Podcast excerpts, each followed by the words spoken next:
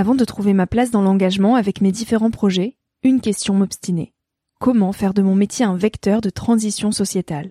Comment avoir un impact et faire ma part au quotidien? Si vous écoutez Nouvel Oeil, vous vous posez certainement aussi ces questions-là. Et si j'ai choisi la Green Management School pour soutenir mon podcast, c'est parce que ça peut réellement vous aider à vous y retrouver. Se former au métier de la transition écologique, ce n'était pas si accessible il y a quelques années, mais ça l'est aujourd'hui. Ça l'est tellement que l'on ne sait plus qui croire, quelle formation entreprendre, ni ce que ça vaut.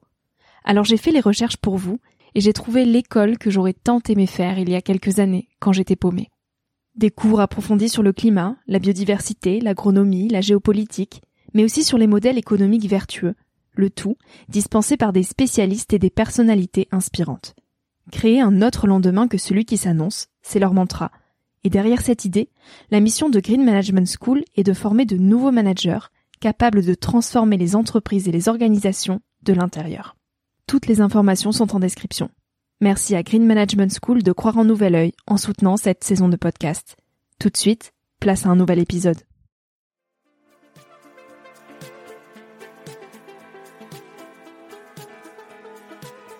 Hello, je suis Victoria et je te souhaite la bienvenue sur Nouvel Oeil. Chaque semaine, je tends mon micro jaune à une personne qui m'inspire pour poser mes questions sur ce qui fait nos vies. À travers le parcours audacieux de mes invités, je questionne la confiance en soi, l'écologie, le sens d'une vie, l'amour, la liberté, bref, autant de sujets qui traduisent un monde qui bouge et qui rythme nos vies. Alors je t'invite à emprunter un nouvel œil pour regarder le monde sous un autre angle, pour te recentrer sur ce qui est essentiel et sur qui tu es pour t'aider à trouver ton chemin et surtout à oser.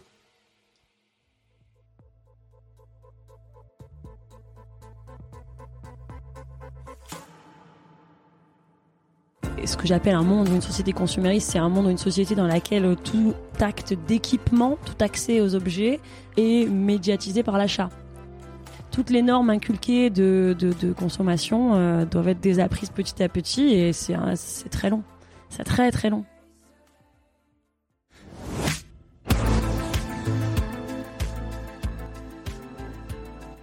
Gobelets, vitrines, mouchoirs, smartphones, déodorants Autant d'objets auxquels nos gestes et nos sens ont été éduqués, autant d'objets sublimés avant d'être jetés.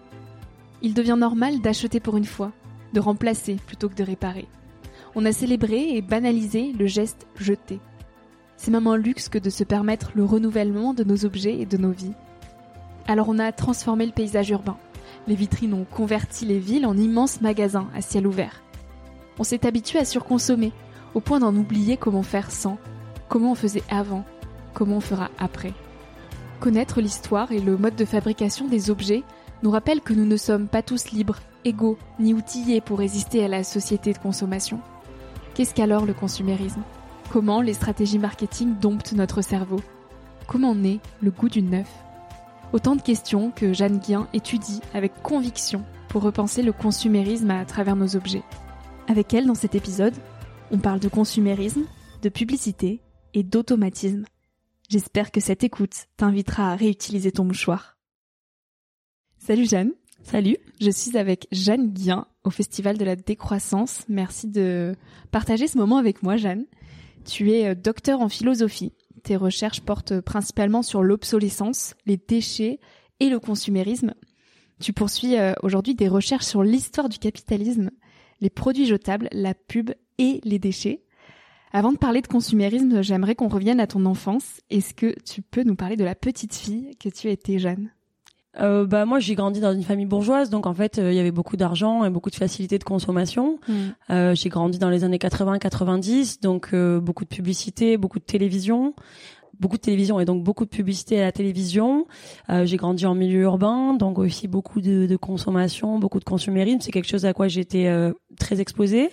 Après, euh, bon, j'avais la chance d'avoir euh, euh, des parents qui avaient quand même un, minimum de conscience critique, notamment face à l'actualité politique et aux questions écologiques. Donc, j'ai relativement pu bénéficier aussi de de cette distance-là, ou en tout cas, j'ai eu la liberté de me montrer euh, critique et irrévérencieuse euh, assez tôt. Par ce milieu privilégié, j'ai eu accès aux études, hmm. euh, donc j'ai pu très tôt faire de longues études. Et, et ça, c'est évidemment quelque chose sans lequel la, la recherche n'aurait pas été possible. Et, pendant ces études, justement, là où on est à un âge où on se prouve souvent beaucoup de choses par le consumérisme et où acheter beaucoup, euh, ça peut être une carte de notre identité. Toi, comment à cet âge-là tu te plaçais par rapport au consumérisme? Ah, mes études, elles ont duré très longtemps, donc de euh, post-bac jusqu'à presque jusqu'à plus de 30 ans. Euh, donc c'est un âge où on évolue en fait assez vite. C'est l'âge où on devient adulte et où on désapprend, on peut désapprendre pas mal de choses qu'on a apprises. Euh, moi, je me suis très rapidement mise à étudier le consumérisme dès mes, études de master 1, master 2 en philosophie. Euh, j'ai euh, j'ai notamment euh, travaillé sur les, les thèses d'Anna Arendt en philosophie qui parle de la société de consommation qui parle de, de, de, la perte de la durabilité. Hein, c'est c'est un de ces domaines de, de recherche. Puis après, j'ai consacré mes études à l'obsolescence. Et puis comme j'étais euh, à Paris et que dans les grandes villes, bah, il y a énormément de gaspillage, et énormément de, de déchets très visibles en tout cas.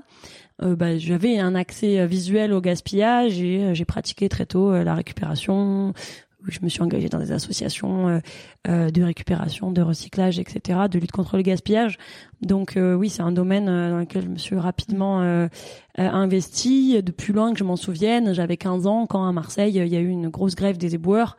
Et donc cette quantité massive de déchets et de gaspillage, elle a été assez tôt quelque chose de d'évident pour moi. Et tu dis que pendant ces études, tu as aussi beaucoup désappris. Qu'est-ce que tu as appris de principal? Bah, euh, on dit souvent qu'apprendre c'est désapprendre, c'est-à-dire que c'est aussi euh, revenir sur certains aspects de notre éducation qui euh, qui nous conviennent pas. Donc typiquement, quand vous grandissez dans un monde consumériste ou ce que j'appelle un monde ou une société consumériste, c'est un monde ou une société dans laquelle tout acte d'équipement, tout accès aux objets est médiatisé par l'achat. Vous avez besoin de quelque chose, vous l'associez dans votre tête à vous avez besoin de l'acheter. Et, euh, et ça, c'est quelque chose de, réflexe qu'il faut euh, mettre à distance. Et euh, moi, j'ai grandi dans un monde où tout passait par l'achat. Et donc, bah, se rendre compte que non, en fait, les choses ne devraient pas se passer ainsi et que peut y avoir des alternatives, que ce soit ne pas acheter ou, ne, se passer d'un objet aussi bien que le prêter, le donner, euh, le récupérer dans la poubelle, euh, le faire soi-même ou le, le, bricoler. Bon, c'est des choses euh, qui ne sont pas évidentes pour tout le monde. Et pour moi, qui avait grandi dans, une, dans un monde extrêmement consumériste, c'était quelque chose à réapprendre. Hmm. Et donc, bah, toutes les normes, toutes les normes inculquées de, de, de consommation doivent être désapprises petit à petit, et c'est très long. C'est très très long. Ça prend. Euh, ça peut prendre toute une vie. Bah oui, parce qu'en fait, euh, c'est des choses qu'on a appris enfant et en l'enfance, ça dure longtemps. Donc, euh, je sais pas si vous estimez que l'enfance termine à 14 ans, par exemple, bah, vous avez encore beaucoup de hmm. boulot derrière pour désapprendre euh, l'ensemble des choses qui, dans cette éducation, ne vous convient hmm. pas. Et alors, dans ton livre, Le consumérisme à travers ces objets, tu étudies la manière dont on a été éduqué justement à surconsommer et à jeter. Et tu fais ça à travers le spectre de cinq objets un chapitre, ça représente un objet. Euh, donc il y a les gobelets, les vitrines, les mouchoirs, les smartphones, les déodorants. Aujourd'hui, il y a un objet qui s'est quand même imposé vite partout et dans le monde entier. C'est donc le smartphone. Il y a plus de personnes aujourd'hui qui ont accès au smartphone que de personnes qui ont accès à l'eau ou aux toilettes. C'est quand même assez grave. Comment tu expliques euh, le fait que le smartphone ait autant conquis le monde?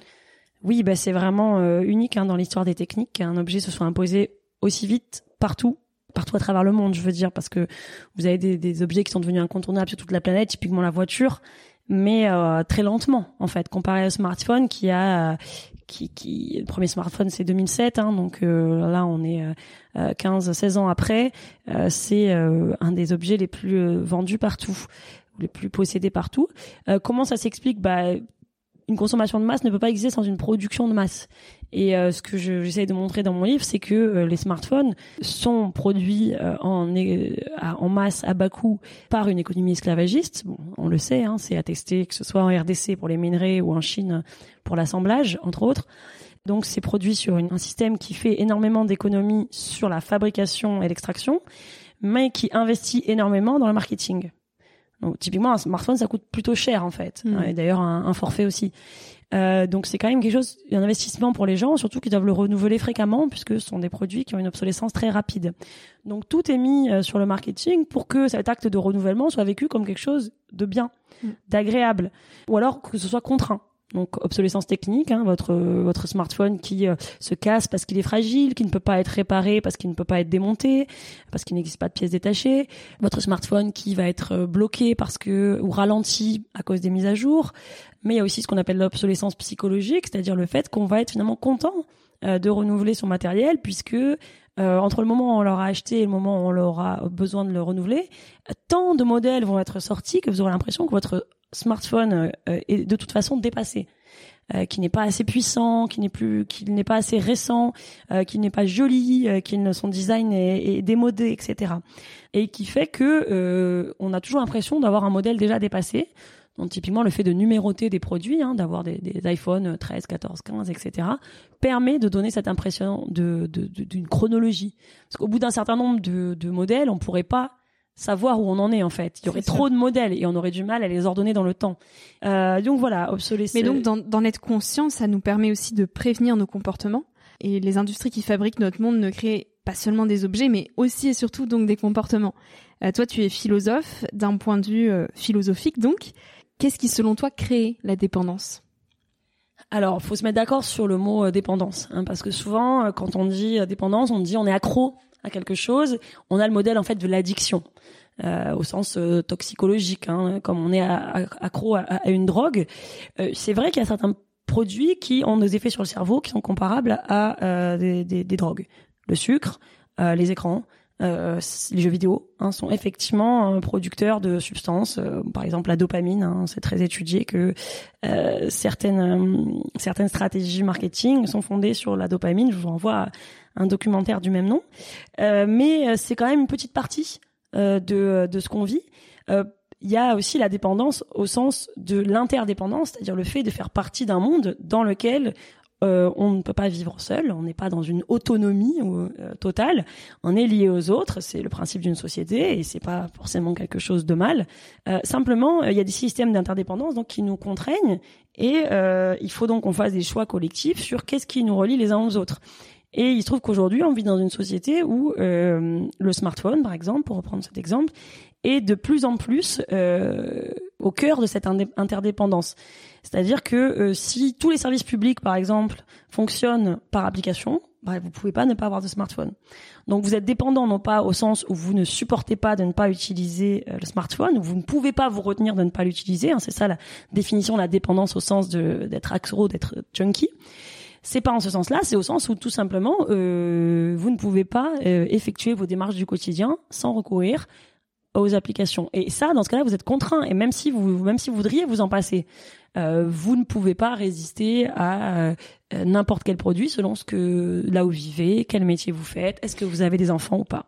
Donc il y a des outils et des objets qui en effet sont indispensables, mais ce qui nourrit aussi le consumérisme, c'est cet aspect de nouveauté. Donc même si on l'a déjà, bah cet attrait à ah, je veux le dernier modèle, je veux du neuf.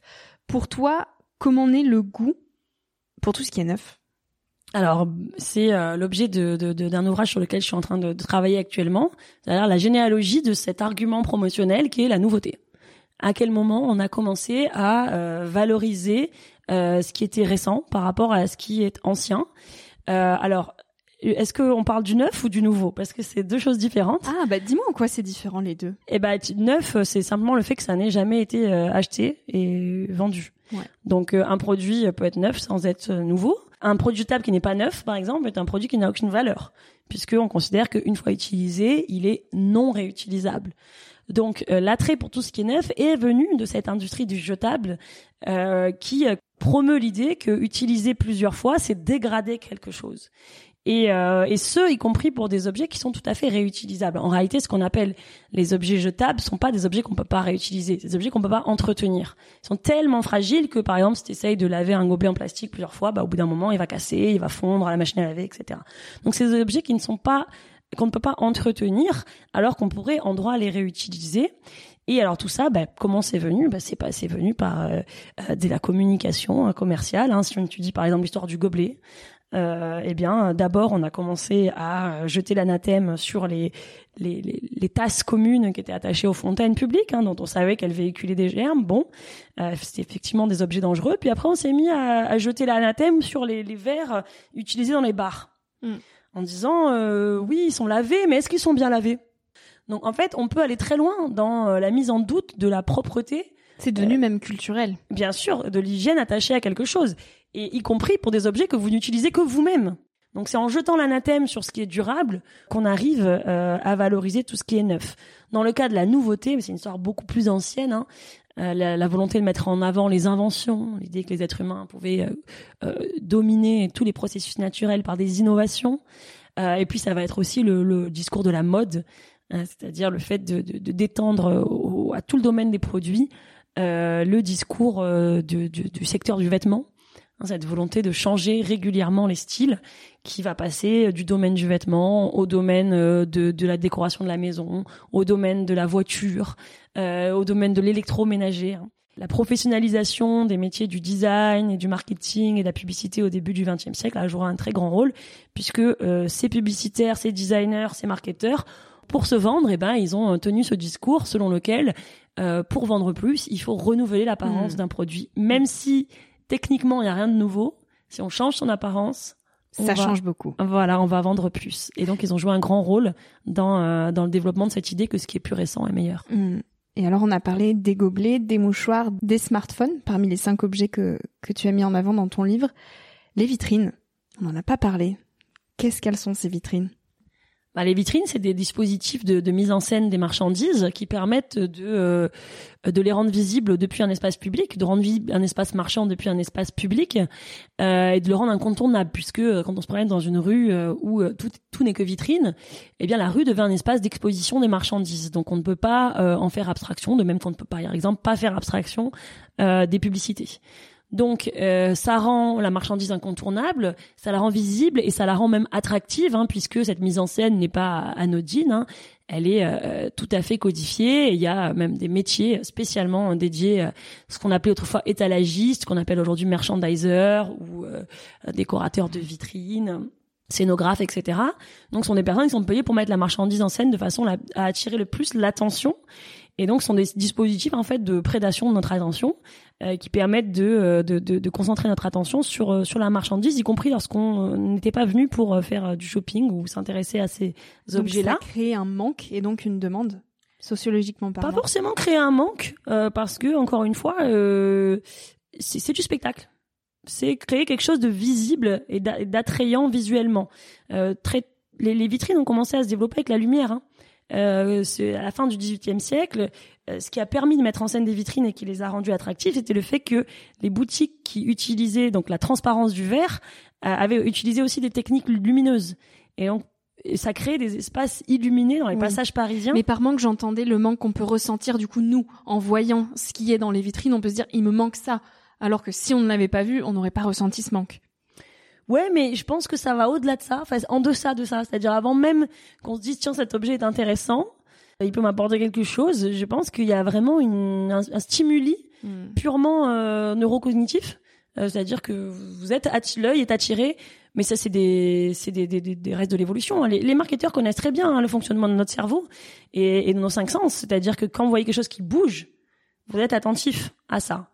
Euh, et c'est pour ça que par exemple les, les, écrans publicitaires se développent autant. Parce que hmm. votre attention va être beaucoup plus vite captée par ce qui est lumineux et mobile que par ce qui est inerte et euh, pas illuminé. Hmm. Donc en fait, il s'agit avant tout de, de, de capter l'œil avant même de tenir un discours sur qu'est-ce que cet objet va vous apporter. Les vitrines sont devenues donc des, des, des, dispositifs de mise en spectacle de la marchandise et de captation de l'attention qui rendent toute promenade euh, une contemplation de marchandise. Comment on fait pour justement ne plus être spectateur, mais acteur de tous ces paradigmes sociaux? Alors la résistance à ces, dispositifs de captation de l'attention est très difficile puisque euh, il constitue un discours non sollicité qui nous atteint même euh, dans des moments où on n'est pas là pour ça. Et donc euh, typiquement on ne peut pas échapper à la publicité aux vitrines aujourd'hui. C'est-à-dire qu'il euh, constitue une agression publicitaire non sollicitée. Et, et à ce titre, on n'a pas à les subir comme ça. On ne peut pas s'empêcher de prendre, d'aller dans la rue, pas s'empêcher de prendre les transports pour éviter la publicité. Donc dans ce cas-là, on est vraiment, je trouve, victime d'une, ouais, de ce qu'on appelle une agression publicitaire. Et à mon sens, cette, cette, cette, cette, communication commerciale non sollicitée doit être interdite. Si j'ai besoin d'une information sur un produit, je suis capable d'aller la chercher. Je suis capable de faire une recherche sur internet, d'en parler à mes amis, de me rendre dans un dans un commerce pour discuter avec un vendeur sur quel est le meilleur produit. En fait, je sais chercher de l'information si j'en veux. Et est-ce que tu crois justement aussi à la force collective qui est que oui, on est conscient de cette sursollicitation et en fait non, on ne sera pas victime de ce modèle-là et on arrête d'acheter. Est-ce que tu crois aux changements qui viennent de ces élans-là?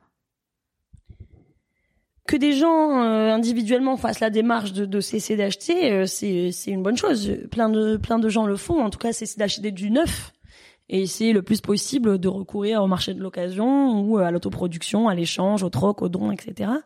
C'est une bonne chose. Après, moi, je pense qu'il y a des pratiques qui doivent être interdites, quoi. Euh, on peut se battre pour construire des alternatives, mais on peut aussi se battre sur le terrain euh, juridique et, et, politique. C'est ce que c'est ce que je, je prône aussi. Hein. Euh, il faut euh, il faut être sur tous les terrains. Et il faut euh, des, des, mobilisations qui bah déjà qui instaurent un rapport de force, qui montre qu'il y a beaucoup de gens mobilisés sur un sujet. Il faut des personnes qui soient capables de porter les les, les, les coupables devant les tribunaux, hein, parce que il y a des entreprises qui sont écocidaires, il faut le dire. Et puis aussi d'essayer de changer la loi pour que certaines pratiques publicitaires soient interdites ou certaines pratiques entrepreneuriales soient interdites. Et alors j'ai ta réponse, mais j'aimerais avoir la contre-réponse. Équipée et outillée, est-ce que la vie humaine est pour autant améliorée? Alors ça c'est une question de philosophie des techniques. Hmm. Euh, est-ce que on pourrait euh, vivre sans technique? Euh, Non. Les êtres humains sont euh, par définition des, des, des fabricants des manières d'outils. Simplement moi je distingue la technique et les produits. Alors que les objets euh, peuvent être des techniques, mais ne sont pas forcément des produits. Et, euh, et ça, c'est aussi un des grands discours, euh, voilà, dont on parlait tout à l'heure de l'argument de la nouveauté, c'est-à-dire de nous faire associer toute marchandise nouvelle à une innovation technologique. Ce n'est pas le cas. Hmm. En fait, beaucoup de nouveaux produits ne sont absolument pas innovants. Et, euh, et, tout ce discours technophile de euh, l'innovation, alors aujourd'hui c'est très attaché au smartphone, au domaine numérique, mais hier c'était la voiture, l'électroménager, euh, avant-hier la machine à vapeur. Euh, bon, en fait, hmm. on trouve toujours un, un, produit qui est représentatif de l'innovation. Aujourd'hui, c'est le numérique. Et pourtant, dans le numérique, il y a toujours des nouveaux produits qui sont pas forcément innovants. Et donc, il faut arriver à bien distinguer les deux. C'est pas parce qu'un objet vient d'être mis sur le marché qu'il est innovant. Mhm. Et d'ailleurs, il y a plein de produits qui sont mis sur le marché tous les jours, qui sont très rapidement retirés parce qu'ils ne servent absolument à rien, qui ne sont pas vendus. Donc, il euh, faut arrêter de se d'être fasciné par euh, le fait que ce soit commercialisé récemment. Mhm. Voilà. Mais évidemment, nouveau, c'est plus vendeur que commercialisé récemment. Et alors, pour toi, si l'amélioration ne passe pas euh, par la nouveauté, par quoi est-ce qu'elle passe? Comment on peut s'épanouir autrement? Ah ben, en réalité, euh, les êtres humains euh, s'épanouissent très bien hein, sans sans euh, la consommation, enfin sans la consommation au sens de l'achat de produits récents sur un marché capitaliste. Si vous demandez à la plupart des gens qu'est-ce qui fait leur bonheur, ils vont vous répondre des choses assez évidentes. Les relations sociales. Les relations sociales, la convivialité, le, la dépense physique, le sport, la musique, faire l'amour, le voyage, les rencontres. Bon, c'est des choses très simples en fait, pour lesquelles on est tous, sur lesquelles on est tous d'accord. Et, et si la question posée c'est celle du bonheur, l'histoire nous montre très bien qu'elle n'est pas obtenue par la consommation, mm. euh, puisque euh, beaucoup de gens passent énormément de leur temps libre à dépenser, et que la dépense euh, dans, dans le monde consumériste dans lequel euh, on vit est un tonneau des Danaïdes, c'est-à-dire que euh, faudra redépenser tous les six mois pour votre garde-robe, puisque euh, de toute façon, euh, elle va être démodée. Et d'ailleurs, quand on quand on étudie le cas des personnes qui sont dans l'achat compulsif, c'est-à-dire qui ne se sentent bien que quand elles achètent, euh, en fait, on observe la même chose que pour les personnes qui sont addictes à certaines drogues, c'est-à-dire que le, temps d'euphorie dure très peu de temps et qu'il est poursuivi, il est, il est suivi par un temps de dépression, de honte, etc. C'est un cycle infini en fait. Mmh. Donc même les personnes qui ont besoin d'acheter pour se sentir bien, euh, ce sentiment de plaisir, parce que je pense pas qu'on peut l'appeler bonheur, euh, dure très peu de temps. Et c'est une fuite quelque part. C'est un cycle infini euh, de, de, de, de, de satisfaction d'un besoin qui ne peut pas être comblé. Okay, c'est à mon avis un déplacement. Après là, on rentre dans des débats psychanalytiques sur lesquels je suis pas forcément compétente. Mais ce qui est sûr, c'est que les choses qui rendent vraiment heureux ne peuvent pas être achetées pour la simple et bonne raison que euh, le fait de les acheter les dénature. Hmm.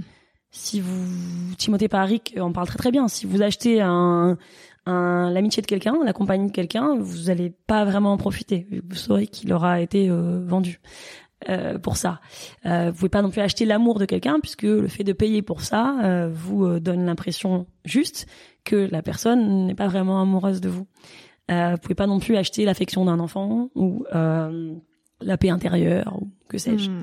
Donc en fait toutes ces choses là qui passent par la relation sociale et, et par la certitude de, de l'attachement que va vous apporter quelqu'un, euh, ne peuvent pas être achetées et par ailleurs elles ne peuvent pas être associées à un produit. Ce qu'on observe dans l'histoire de la publicité, c'est que euh, les, les publicitaires sont peu à peu quittés le domaine de la description objective des produits qu'ils vendaient pour se tourner vers l'évocation des styles de vie du consommateur idéal de ce produit. Mhm. C'est-à-dire que vous voyez plus euh, une photo d'un produit ou de quelqu'un qui utilise ce produit avec un texte vous expliquant les propriétés de ce produit.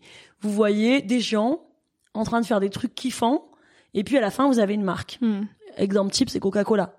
Et puis Coca-Cola, vous voyez des jeunes trop beaux en train de danser, de faire, on sait même pas ce qu'ils font, des images très rapides, de la musique, une espèce de feel good movie, un sorte de clip. Et à la fin, Coca enjoy Coca-Cola. Donc, on s'est de plus en plus tourné vers cette publicité, ce que les, les publicitaires appellent le, le, le, le, style de vie. Voilà. Figurer des consommateurs en train de faire des trucs qui sont cool. Et donc, euh, de plus en plus, ce qu'on achète en achetant un produit, c'est cet imaginaire-là. C'est un style, c'est une mode. C'est une appartenance. C'est un monde euh, qui serait associé au produit qui ferait de vous la personne cool que vous avez vue dans la publicité. Mm. Ça marche très bien pour les vêtements, ça marche pour les voitures, ça marche pour les, ça marche pour un certain nombre de d'éléments de, nourriture. Euh, c'est l'idée que vous allez euh, appartenir à un groupe social euh, défini par ce, ce, produit. Mais on pense beaucoup comme ça. Oui, on définit les groupes sociaux par leur pratique de consommation. Et donc au final, nombreux sont nos comportements qui sont dictés mécaniquement sans, sans qu'on s'en rende vraiment compte, de par toutes ces publicités qui nous assaillent quotidiennement. Et on en perd quelque part un petit peu de notre liberté. Pour toi, la liberté, c'est quoi? On peut, on peut définir la liberté comme une résistance euh, aux, euh, aux, contraintes et aux dépendances qui nous paraissent euh, injustifiées. Euh, typiquement, moi, que je parlais tout à l'heure, il n'y a pas à vouloir être absolument autonome et seul. Euh, on, on, doit choisir les liens d'interdépendance qu'on veut en fait. Et, euh, et euh, on, on, parle en pédagogie sociale de dépendance positive, c'est-à-dire que c'est les liens qu'on crée et qu'on choisit d'entretenir. Euh, qui nous rendent libres parce qu'ils nous permettent de, de, nous développer en tant que que, que personne et de, et de vivre des expériences qui nous, euh, qui nous enrichissent. Euh, mais on peut aussi parler de liberté en, tant que, que, que résistance à, à, une oppression et donc résistance ici à la contrainte. Et on a vraiment en termes de liberté politique en ce moment, je trouve qu'on vit quand même une, une, période très très noire. Et en termes de liberté individuelle, comment est-ce qu'on peut se reposséder de notre propre liberté? Moi, je pense qu'on fait rien tout seul. Enfin, en tout cas, sur des questions politiques comme celle-ci, euh, on fait rien tout seul. Donc pourtant, on n'est pas libre. Et on bah, est voué à ne pas l'être. En fait, la liberté est un concept qui, euh, qui, qui, qui, qui, désigne les relations humaines. Euh, on, être libre tout seul, ça n'a pas de sens, puisque la liberté désigne l'étendue de mes possibilités d'action dans un monde où il y a d'autres personnes. Euh, en général, c'est, on va définir la liberté par rapport au droit que j'ai. Or, le droit euh, est une notion qui relève d'une organisation sociale. Quel droit je vais avoir dans cette société? Quelle limites à, ma, à mon action vont être posées? Donc, il euh, y a, y a, c'est, une question sociale, c'est pas une mmh. question individuelle.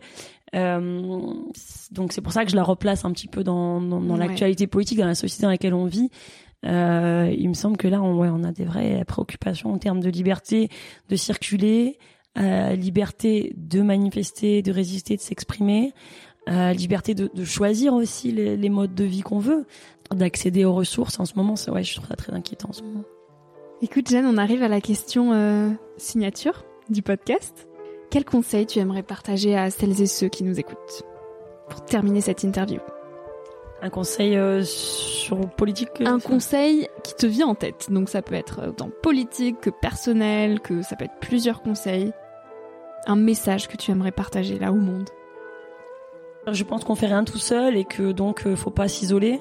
Faut pas euh, limiter ses, engagements aux réformes euh, intérieures ou aux choix individuels. Euh, faut, se regrouper, quoi. Il y a, que ça qui fonctionne. Je dis pas que ça fonctionne à tous les coups, mais euh, ça peut fonctionner en tout cas. Et aussi euh, arrêter d'écouter les gens qui veulent à tout prix tout repeindre en rose. Ça, c'est un truc qui me fatigue en ce moment. On me demande toujours à la fin de l'interview. Bon, c'est très triste tout ça. Et pour une touche d'optimiste, que d'optimisme, que diriez-vous? En fait, je réponds pas mon boulot en fait d'être optimiste. Désolé. Donc euh, voilà, faut, faut être dans le problème. Et euh, même si euh, pas à tout prix considérer que si on n'a pas la solution, il faut se taire. voilà. Donc se regrouper et ne pas avoir peur d'être dans le problème. Mm. Eh ben, merci beaucoup Jeanne d'avoir euh, peint un petit peu euh, l'état de la situation d'un point de vue consumériste. Je pense que ça peut euh, du coup nous aider à peut-être réfléchir à deux fois aux prochaines soldes notamment. Donc merci pour tous tes éclairages et puis à très vite. Au revoir, merci. Merci d'avoir écouté l'épisode jusqu'ici. Si ce moment t'a plu, n'hésite pas à le partager, à laisser quelques étoiles sur iTunes et Spotify ou à faire une story sur Instagram pour que je puisse te repartager. Tu peux aussi me suivre au quotidien et m'écrire sur la page Instagram Nouvel Oeil. Sur le site internet www.nouveloeil-podcast.com, tu pourras aussi t'abonner à ma newsletter. J'y partage des inspirations, des nouvelles, des astuces et des petites choses qui font notre quotidien. En attendant le prochain épisode, je te souhaite de savourer la vie comme il se doit et surtout de faire des choses folles.